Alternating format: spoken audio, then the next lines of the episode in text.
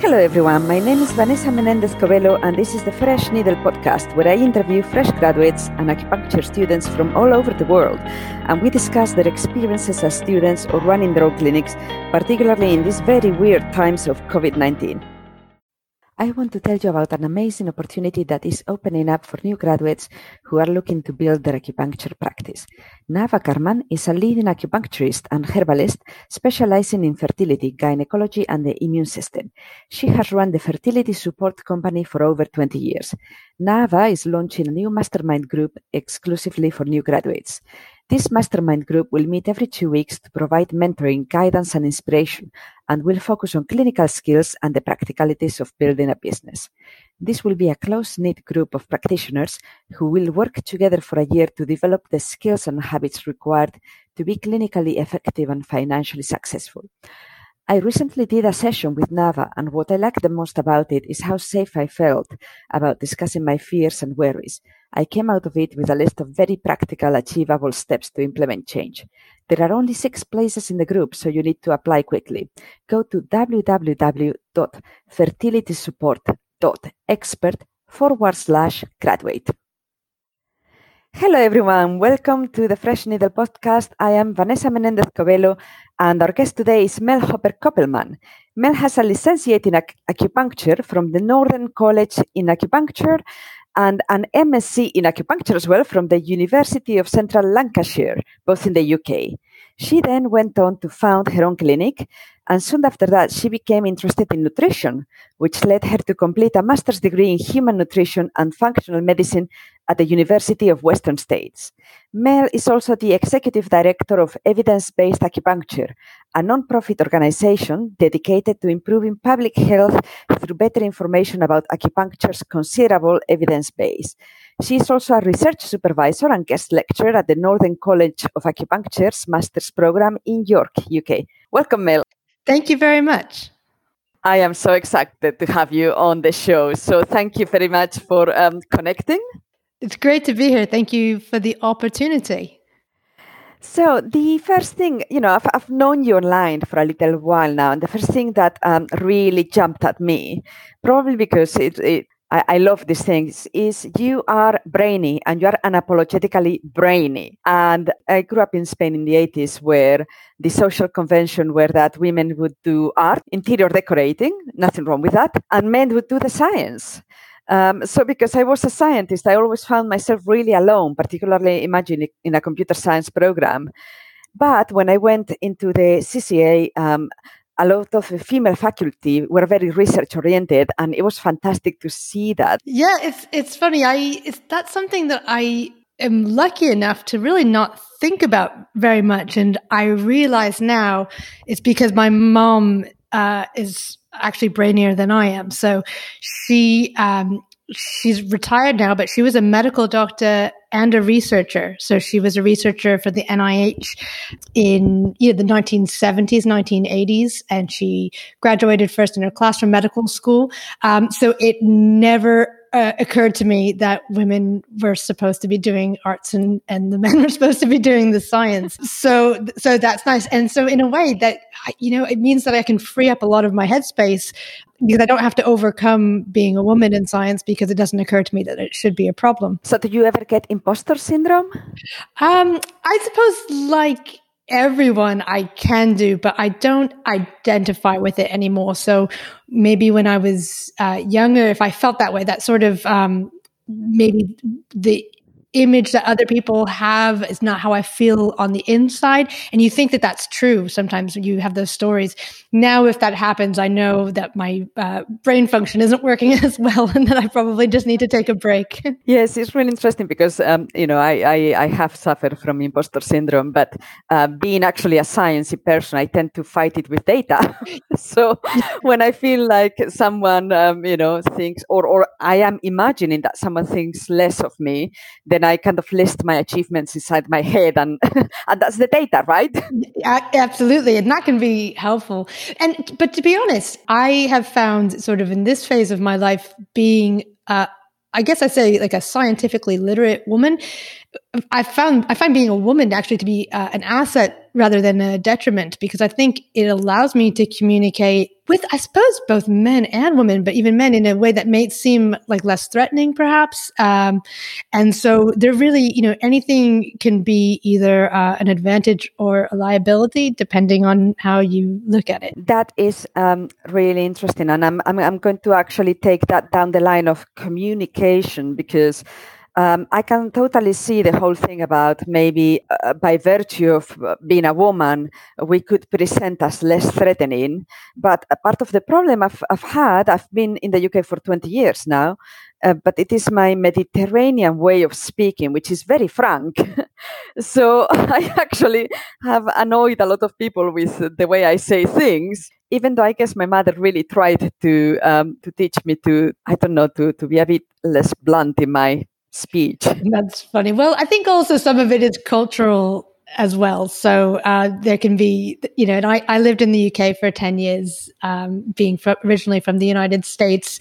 And, you know, there are, you know, like you said, there's different cultural norms where it's okay to be blunt in certain cases, and that's not taken personally or in a threatening manner. Uh, and then in a different context, it's considered to be rude or, um, or not acceptable. And so I think we just, you know, there's just a lot to learn. Um, and I think one theme is really about being adaptable um, and being able to figure out how we can shift our energy to make it appropriate and effective for where we are without completely losing ourselves.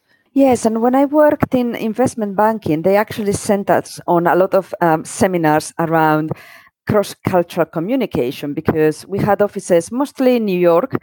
So my, my remit was New York, London, and then it would be sometimes Hong Kong, but more often uh, Bangalore in India. And it's really difficult because, on the one hand, you want to acknowledge the culture of, of the people that you're speaking to. On the other hand, you don't really want to fall into easy characterization or, or you know, or you don't want to be unfair to someone just because they come a, from a certain culture. But it was more or less an accepted norm that um, the British people were going to be were going to say things in a less direct way. I don't know how to say this without being problematic, but I'm going to go for it. Um, the American people were going to be much franker about it, and this used to cause a bit of conflict sometimes. And then the people from India would be extremely, extremely polite and would find difficulty sometimes saying no it sounds sounds challenging. It uh, it does. It. I don't. I don't have that experience um, so much with that type of role, but it you know definitely brings up some interesting issues. Yeah, I guess that you know, as acupuncturists, we're on, always in a one-to-one situation, so it, it's easier in a way. I don't know, just food for thought. so, um, functional medicine. So, functional medicine is big at the moment, and um, I myself have had the experience from the patient's point of view that I have been seeing a functional nutritionist for a few months now, and I have loved it. I'm fascinated. Um, I, I love data. I love data, and functional medicine uses a lot of data. Chinese medicine does as well, just in a different way. But I I really want to study functional medicine, but I want to do herbs first. So, how much of an in- impact has your functional medicine training had in your acupuncture practice, and how do you marry the two? Mm, yeah, it's um, it's a constantly evolving process. Um, I also enjoy data, and I think it, first it's helpful. Uh, maybe just to have a think about what we mean when we talk about functional medicine, because in my mind functional medicine is using uh, a very similar framework to Chinese medicine. And actually, functional medicine, as it was developed um, here in the United States by a few MDs, was really based on Chinese medicine and Ayurveda. So, uh, in terms of the framework, I think that they're very analogous, very similar. And so that's important to note because what I've found is that the framework is often more important than the specific piece of information. And, and that's really where, um, you know, it's helpful for us when we're communicating with our patients and also understanding incoming information. So sometimes, you know, we'll have an experience of a patient saying, you know, what can I take for migraines or insomnia and we're kind of you know what, what do you mean what can you take? You know we need to know the pattern. And um, if there was i always say like if there was a specific supplement that worked for sleep like we would know about it you know? So that's probably not a good question uh, or the most helpful question. Um, so so that you know that's i think that's an important point. And so when it came to uh, i studied chinese medicine first and then i studied functional medicine and that was um, giving me some of the biochemistry to go within the framework i'd already learned. And i really distinctly remember um, doing a biochemistry course and having this kind of profound feeling of oh my gosh i'm so grateful that i studied chinese medicine and yin yang theory before attempting to study biochemistry because you have this universal uh, and extremely accurate framework of understanding yin yang relationship and dynamics um, that makes learning biochemical pathways incredibly uh, straightforward in a way that it makes sense. You have a map. And I thought, oh my gosh, you know, if you're a medical student or someone, uh, you know, another uh, profession learning biochemistry without that map, it must be absolute torture because now you're just learning all of these uh, discrete pieces of information for these discrete pathways and you're not being given this idea that it might fit into an overarching organization. And that's just really hard because there's lots of biochemicals and there's lots of biochemical pathways. Um, so, so that was that was really fun. And then the next thing I learned, and I think this really informed a lot about what motivates me to um, to teach our you know acupuncturists and uh, other professionals um, how to communicate is that I I thought I understood why um, the medical profession and the public you know were a little bit confused about acupuncture and a little bit skeptical. And when i learned functional medicine biochemistry i learned that my idea was completely wrong. Um, and what i had thought was that a lot of it had to do with the the words that we use, the language that we use, and so you know we talk about like liver qi stagnation and you know rebellious stomach qi and and all of these things, and it and it you know if if we if you haven't studied it, it does sound uh, strange and it sounds weird and it sounds implausible and and so I was thinking, well, that you know that makes sense, and I'm going to do this, uh, you know, master's degree in nutrition and functional medicine, biochemical pathways, and then when I speak with medical colleagues, then we'll be on the same page.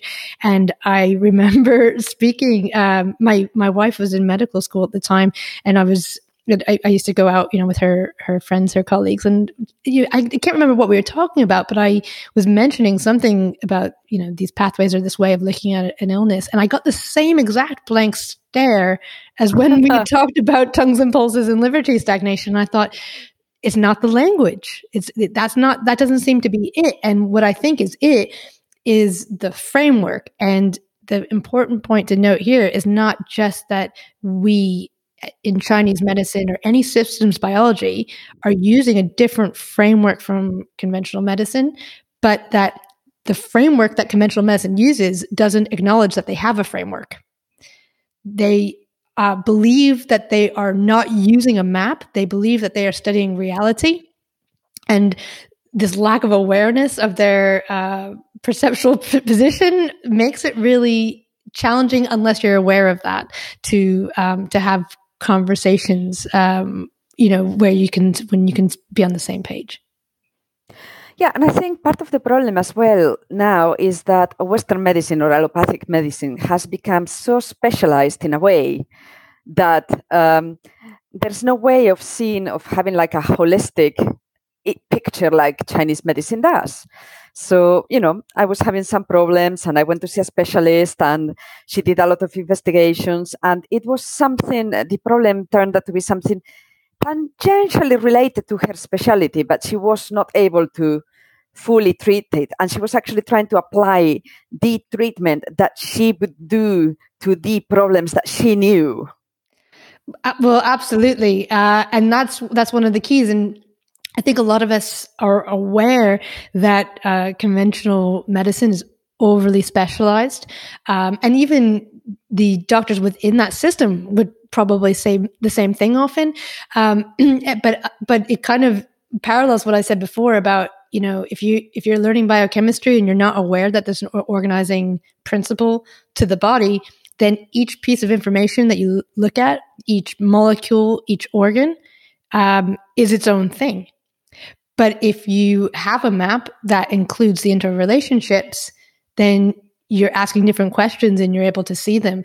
And one thing that I learned recently, which I think is it's really cool, uh, and I also think it's kind of important, is that this conversation we're having about different ways of looking at the body um, actually involve using our neurology differently. So, you know, you and I really, really like to look at data. Um, a lot of that is processed through our the left hemisphere of, of our brain, and the left hemisphere of our brain looks uh, at concrete things, at physical objects, and it looks at them yep. in, isolation. And the right hemisphere is really uh, key for looking at interrelationships, looking at context, and looking at how things fit together. And so I can you know see a scenario where the um, the, the brightest minds in conventional medicine are ext- maybe extremely left brain, and then they create a culture of medicine of like, well, this is how medicine works. So then, really bright people go to medical school and they they get this passed down, um, and really you, you don't know what you don't know if you if you have a certain way of looking at things you're not necessarily aware of how you're looking at things. And so it's um, th- that understanding has helped me see that it's not so much about trying to convince people with your words um, about about needing to see the interrelationships because really until you learn how to see differently you're not going to be able to perceive it yeah the trying to convince people I've, I've i don't know if i'm just too cynical these days i because coming from um, a computer science background, I got a lot of raised eyebrows when I decided to train as an acupuncturist, and I I just don't explain myself anymore, you know. Um, and actually, that's why I really, really love that you are doing your evidence-based acupuncture because it is the eternal question. People that come up to you and say, "But does this thing really work?" or "Does wives' tales?" Or on the one hand, I don't have the energy to actually argue with people anymore. I'm like, yeah, you know. But on the other hand, um, I love having the evidence to when I have the energy to actually have that argument, then I can back myself up. No, absolutely. Um, well, I, first of all, I, I, definitely agree with that. You know, we don't need to be uh, arguing and being defensive and trying to, um, yeah, defend ourselves all the time. Really, you want to choose the conversations you want to have. Um, and and to be honest, you know, people are increasingly they're really supportive of what we do. They need what we do. They want what we do, and the you know mainstream medicine is not fit for purpose when it comes to complex chronic illness, which is the majority of mm. morbidity and mortality in developed countries. So it's just it's just not fit for purpose. And and the data shows really that for non-urgent things, avoiding that care is safer than seeking it. So we're, you know, we're in a case where if, you know, if, if someone is offering a placebo, that's just going to have a better cost benefit analysis than a lot of what's being offered um, mainstream. But that having been said, yes, you know, I just, when I was in school, I, um, I was interested in what the skeptical perspective was i think partly because i was raised by a skeptic right my my mom was a researcher and she used to you know tell me that if if I took something and it worked too quickly that it was just a placebo effect even when I was a kid. um, so I was I was curious and open, and I remember um, picking up. I think it might have been Trick or Treatment that had come out. Um, you know, at that that time to see what they had to say about acupuncture. And when I read the chapter, I was so disappointed and frustrated at how poor their argument was. They they really had been quite lazy uh, and unscientific in their attempt to discredit what we were doing. And then when I looked further, I just couldn't see too many people um, forming a good counterpoint or counter argument. I guess you could say defense, but really, if we put our ourselves in the perspective of the public or our potential patients. And we don't we're kind of you know don't have too much of an opinion about acupuncture. And we're like okay well is there anything to it? Does it work? And we go online and we see the skeptics saying that it's pre-scientific gobbledygook and that it's a theatrical placebo and it doesn't work. And then the only other things we can find are talking about chi and flow and yin and yang. And then we're kind of like okay, so the science people say it doesn't work, and then these other guys, I don't know what they're talking about. So there really just seemed to be a need for um, information to balance what the skeptics were saying using the language of science, not because that's the only language, but because it's a dominant language. Uh, and so part of the um, idea be- behind evidence based acupuncture is really just to summarize the evidence for different conditions for which acupuncture is really helpful using a standardized format. You know, we do not get into esoteric discussions about mm. Shen and Qi because that, you know, that's, those are really important conversations to have in, on other places on the internet. Uh, this is for, uh, busy practitioners, for doctors, for people who are preparing presentations, um, or even for students who are um, maybe doing an assignment and want a really nice bibliography to say, okay, what's what's the evidence for acupuncture uh, for treatment for cancer pain? well, okay, here it is. Here's how it works. You know, go. um, and th- that opens the door for then the, let's say, the traditionally trained acupuncturist to have conversations with an oncology team and to get patients in and then to apply their framework, right? So in this case, we're not using evidence based acupuncture to argue about the framework. We're just demonstrating the data, and that's a strategic decision. Yes, and then there's the levels of translation I find because there's we we can present um, our evidence or our data, uh, and we move from let's say TCM or, or you know Chinese medicine vocabulary to science vocabulary, but then there would be another step if you actually want to talk to the public. And I'm, I'm mentioning this because someone today on my Facebook, you know that there's all this thing going on about the vaccines at the moment, and someone was saying, "Oh look, you know." Um, should I even talk about Bill Gates vaccines? Okay, I'm going. Someone was saying, "Oh, look, you know, there's reported adverse effects." And I just wanted to say, but but you realize that an adverse effect, it could be if you get an itch and it, the itch lasts 10 minutes. But uh, the person that was saying this didn't really, you know, in, in their mind, they translated, okay, this was a Spanish person, so maybe there was also a language translation problem. But in their mind, they were translating adverse effect as something really, really bad and, and you know, unchangeable and almost permanent yeah, there's a lot of levels of translation to be done there. Um, do you ever explain um, to your patients? How do you explain to your pra- patients what you think your diagnosis is? That um, I, I try to tailor my explanations to the uh, perspective and models that the patient is using. So um, patients will have different levels of understanding um, that they're coming in with. Although I have to say, here where I'm treating in the Northeast of the United States, I have very highly educated patients.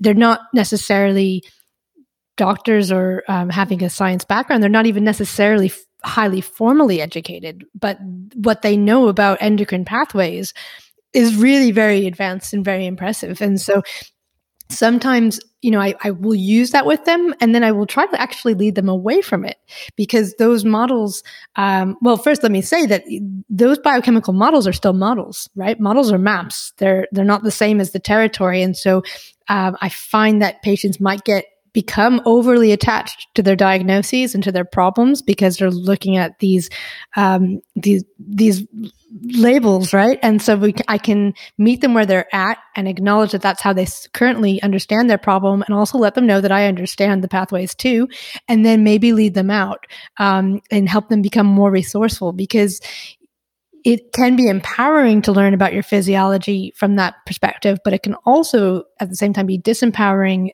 if you feel then that this has control over you. Um, you know, if you have elevated thyroid antibodies and then you have leaky gut and you have, have all these things, it can be empowering to understand that these processes may or may not be actually going on instead of being told that there's nothing wrong or that sort of thing. But at the same time, they can take on a life of their own uh, and become self perpetuating and take us away from our inner resources that can guide our physiology in more healthy ways. Um, and otherwise, if if patients have um, you know different i don't know if a patient has a, a hobby or they have a different interest it's really helpful to utilize it so if you can understand um, what does the patient know and understand well and what is their version of reality then it can be you can go a long way to use that when you're explaining what's going on and how it might get better so, because this is a podcast for newish acupuncturists, please promise me that these can be learned with practice. Absolutely, absolutely. uh, well, of course, it, it, it totally can, and I think it's helpful uh, for us to understand that about ourselves as well, because um, you know I think that one of the things that's so powerful about Chinese medicine is the its explanatory model, the metaphors that it uses can be healing in their own regard. So, you know, the, you, you, know, e- even if you are a new acupuncturist, do you remember learning about the model of liver qi stagnation and how much sense that made to you? And that, like, almost um, that the penny dropping of that inner knowing of that aha, where someone or something has ex- explained something so clearly that you have this immediate knowing. Um, so you are already learning how to do this. And I think when we get go through school, we're focused on what we need to learn.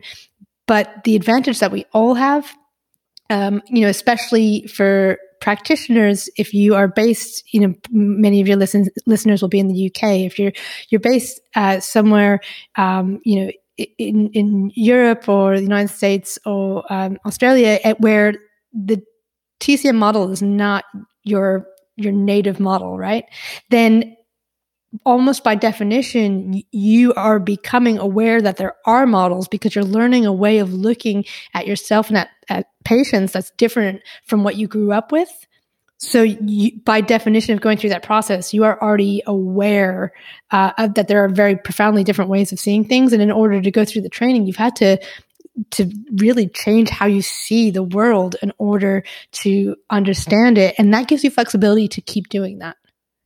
Absolutely. I remember very vividly on my first year really trying to apply my um, my small knowledge of uh, Western medicine to the Chinese theory. And I remember my lecturer saying, It's great that you know all this stuff, but put it aside for now. Later on, you can integrate it. But right now, you would do better just embracing the model that we're trying to teach you here.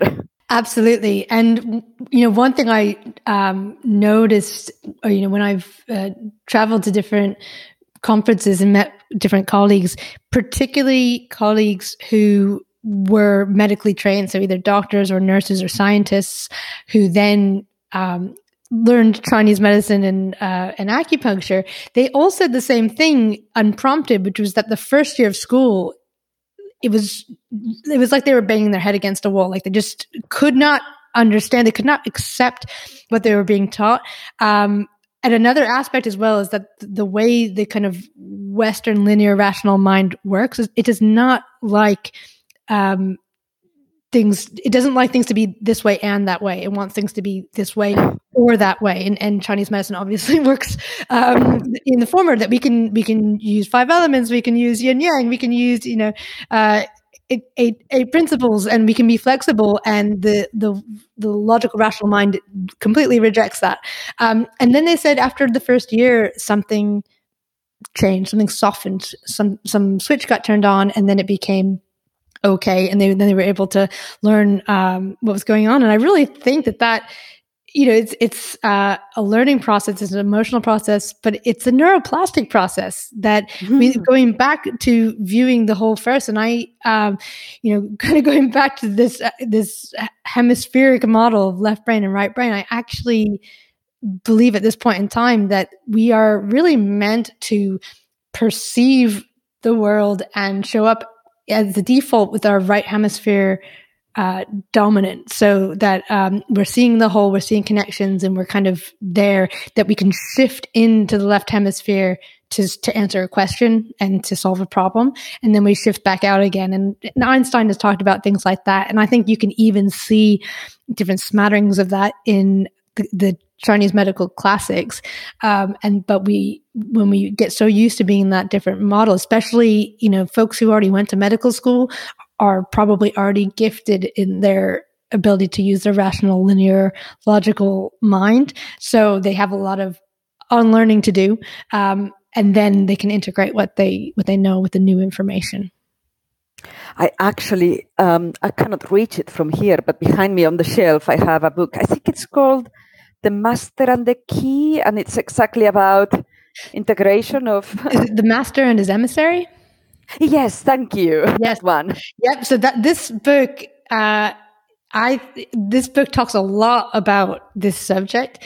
Um, from a philosophical perspective as well as a neurological perspective. And I actually think that this is one of the most important books that's come out in the last decade or two. Um, so, yeah, that's definitely uh, for anybody who's a little bit intrigued by this way of looking at things. I can recommend that book a lot. And and really, as I read it, applying it from the medical perspective, I thought, well, this makes just a lot of sense. Chinese medicine really it, it, approaches things from from the right hemisphere by being able to take in the full picture first. And again, I'm going to say it's it's a, a healthier, I think, default starting point. Um, it's not to say that one, that these modes are incorrect or correct, but they're you know useful or helpful depending on the context. And when you uh, have a patient walk into your o- office, it's good to be, you know, in that kind of connecting listening mode, which we talk about so much, um, rather than in the okay, I'm I'm going to just look at the data, look at the numbers, and see what box I can put them into. Yes, absolutely. So you trained in the UK, um, but now you practice in the States. Yes, that's right. So, uh, what is the process uh, to kind of transfer a qualification from the UK to the States? Do you have to sit board exams or? Uh, yes, you do. Um, you need to sit board exams, and um, the process has not been as straightforward as it could be. But I am working uh, on a the team um, that's an international team to see if we can make streamline the process and get reciprocity and integration just to save time. You know the hoops i had to, to jump through to get my qualification recognized it's really just a waste of effort because people who had the same exact qualification as me from the same school had already gone through the process. So we don't need to, you know, make it so difficult. So I've actually helped a few colleagues who've moved from the UK to the US navigate that um, so that they can sit their boards. Right. So if anyone needs to do that, they know who to. yeah. Oh, yeah. I, I know. I know who to pass your to pass your email on to. Because um, in Spain, I know a few years ago you could only do acupuncture if you were a medical doctor. Um, and now my understanding is that you can practice acupuncture, but there's a massive back, back, backlash at the moment where um, I think you cannot practice acupuncture in a health center because they've just decided um, to really go hard against what they call, you know, uh, complementary therapies. Yeah, the Spanish medical skeptics have been busy. They have indeed. It is a little bit um, terrifying, if you ask me, but yeah, I'll cross that bridge if and, and when I get to it. Um, right. So um, I was reading my notes and I'm still laughing because recently on Facebook you said, and I'm, I'm reading, idiopathic just means some idiot didn't take a proper history and do the proper testing. Uh, it made me laugh when I when I read it. I, that was actually a, a, quote from a seminar that I was attending at the time, but it um, it it resonated with me. Not you know, I am not a big fan of name calling. You know, the general mm-hmm. stance. You know, I really think that there, in terms of um, people to help, there are more than enough people who want our help and need our help. And if we're confident in our um, in our abilities and um, what we're doing, then we really don't need to be criticizing others. The reason why I shared that, um, in addition to you know, it being amusing, is going back to this uh, this idea of models. Um, one of the things that I think shows a lot of the the weakness of the conventional view of how the body works is that most of the diagnoses are idiopathic, which means that they don't know what causes them.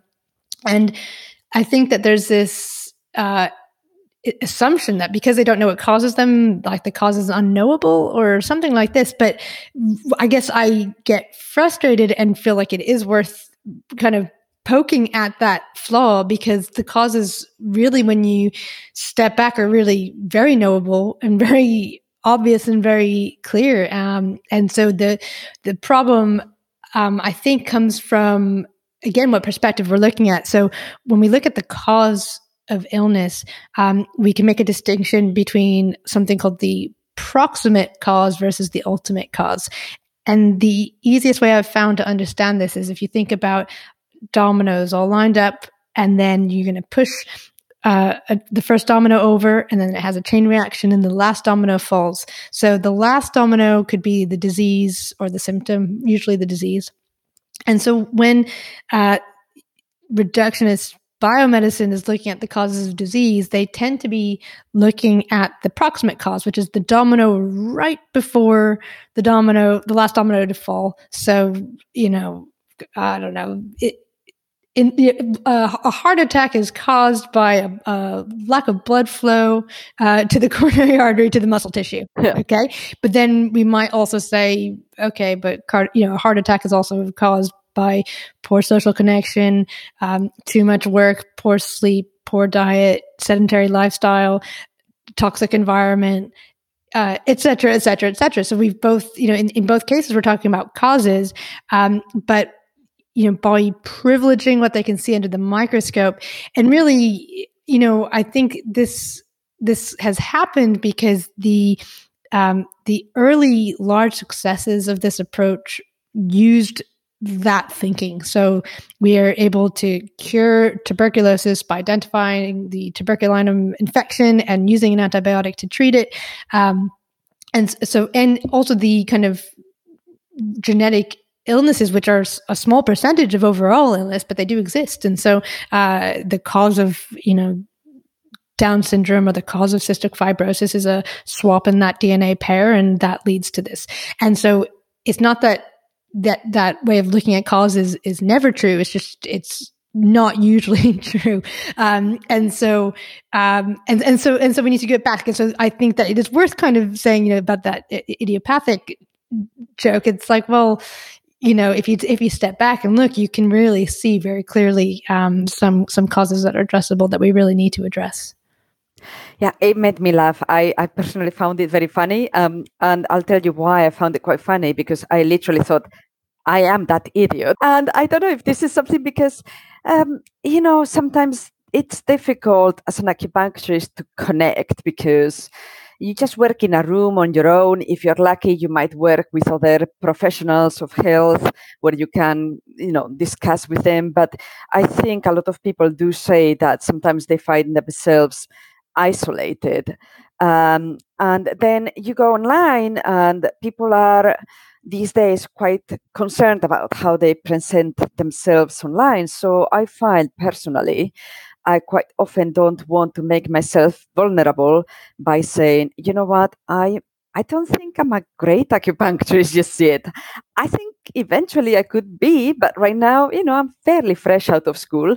And the whole idiopathic thing for me is because sometimes I feel that my diagnoses are vague because I don't have the subtlety or the exp- the years of experience to get, you know, to a proper sophisticated diagnosis. So I laughed at the joke. I didn't take it as a as a slight. I think sometimes it's it's good to really um, realize that there's room for improvement. well, th- this is true. I think um, it can be helpful to frame it, you know, if you're if we're new acupuncturists, we're you know we're we're learning well whether we are new or seasoned we are constantly learning. But maybe ask yourself not how specific is your diagnosis but how helpful is your diagnosis. Um, because you know using functional medicine as you said you get a lot of data and i have definitely been distracted by that data you know and that's easy to happen that you you have someone in front of you and you're you're in that rational quantitative thinking brain and you miss like the big obvious you know? It, it, going back to the causes of disease um, if we accept that you know lack of sleep and sedentary lifestyle and this and that um, can contribute to a variety of diseases well you know once you get all this data in front of you are you losing sight of that of those you know and that maybe the less specific uh, diagnosis can sometimes be more helpful? So i think um, a key is that we want to be uh, specific enough, but not too specific. Yeah, I get that. I get that. So, what would be your I would say three because I like the number, but really there can be one or two or, or five pieces of advice for us fresh acupuncturists that graduated recently and are feeling a little bit wobbly at the moment? Um, yes. Okay. So, um, one one piece of advice is, you know, most of us become acupuncturists because we had a a problem on our journey um, that led us to this that we got benefit, we got relief, or someone that we know did. Um, and so, what's amazing then is that we have this opportunity where you know you're we can always learn what we're using to help ourselves and our family to help others and it gives um, meaning to going through this journey and going through um, these uh, less stable times um, and just, so just remember to use you know use what you what you learn um, because that that in itself you know just adopting that that status that sorry that stature um, is really incredibly valuable. It, it helps you have you know it should help you have more confidence that you you know if you look at where you are compared to where you were five years ago um, that you do know something and have experience of something of uh, immense value um, even if you're you're new in your uh, in your journey um, i think another one maybe a little bit more uh, of a practical thing you know we're all different in our personalities and styles and how what we will bring to our uh, acupuncture clinics and, and, careers. But one thing I did find is that when I was training, um, I had heard the advice to specialize, and I immediately, I immediately didn't resonate that. You know, I, I just thought I don't really care what diagnosis people have. I just want to help people, and because be, because people can have you know the same let's say the same patterns but have different manifestations i'm not interested in these superficial things and when i was maybe after a year or two after practice i thought to myself okay who do i enjoy seeing the most and who which patients do i find to sap my energy? And i specialized and not necessarily so much clinically but just in my communication. When i thought about the personality of the you know the patients where it doesn't feel like work where it's just a lot of fun and then I became yeah. very um, intentional and specific in my communication, which uh, some people call this marketing. Um, and when I think about marketing as communication, then it's it's a lot more fun and a lot more. You can see how important it is. And when I became clear and more focused in my communication, who I was trying to attract, and using things in my words to really deter the people who I'd find to be energy drains, um, I became busier. I was able to charge more and I had more fun. So, um, so I would say, you know, maybe, maybe you've come into, you've graduated and you already have, um, a seasoned marketing mind. And what I'm saying is very basic. So, you know, that's fine. But if you're someone who's like, oh, you know, I, I don't, want to limit myself, um, I would just say to you if you are more specific about the type of problem that you can solve, you're going to get better. You're going everything's going to improve. You're going to get better clinical outcomes. Um, and you're going to just do a better job. So I just maybe um, reflect on that and resonate, you know, see where that fits in. It doesn't have to be a clinical specialty, although it can be, um, but it can just be a personality type or, um, you know, or geographical area, I suppose, but just have a think about that because then you're going to um, resonate and attract more of what you, what you want.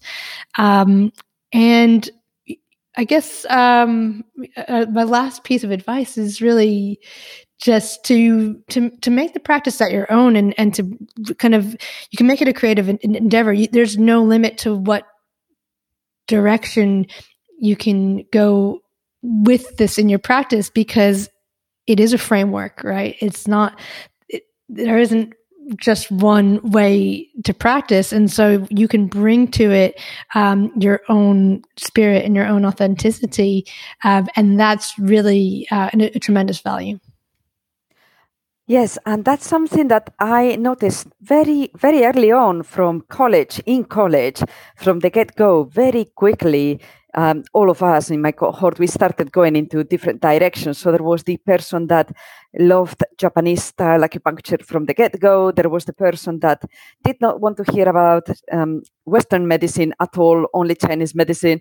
There was the person that liked to integrate the two of them because they were a nurse. and I thought that was really beautiful. Actually, that we we were both we were all going in our you know little kind of ways, following what our soul told us in a way.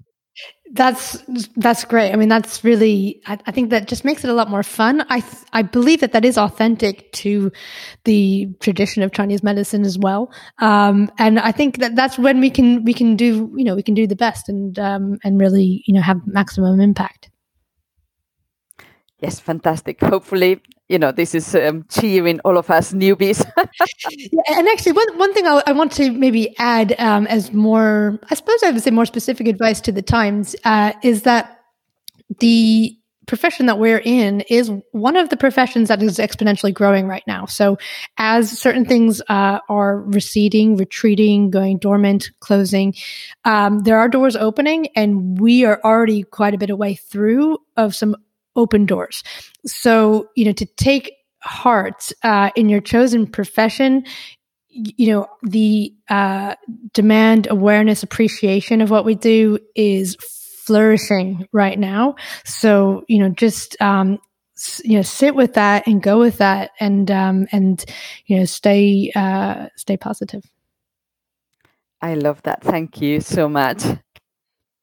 Great. Thank you very much, Mel. It's, this has been really, really great fun. So, for our listeners who wanted to find you, your website is www.harborintegrativehealth.com, isn't it? That's right. Yep. And then you're also on Facebook um, by your name. Yeah, that's right. That's your business page as well? Uh, yes. I'm Mel Hopper Koppelman, and then I'm Dr. Mel Hopper Koppelman on my page fantastic so they can find you. Well, thank you so much. I hope we stay in touch because I would really like that. Yes. And thank you so on. much for, for the opportunity to uh, to to share and to speak with your uh, your audience. Thank you. I'll speak to you soon, hopefully. Thank you. Take care.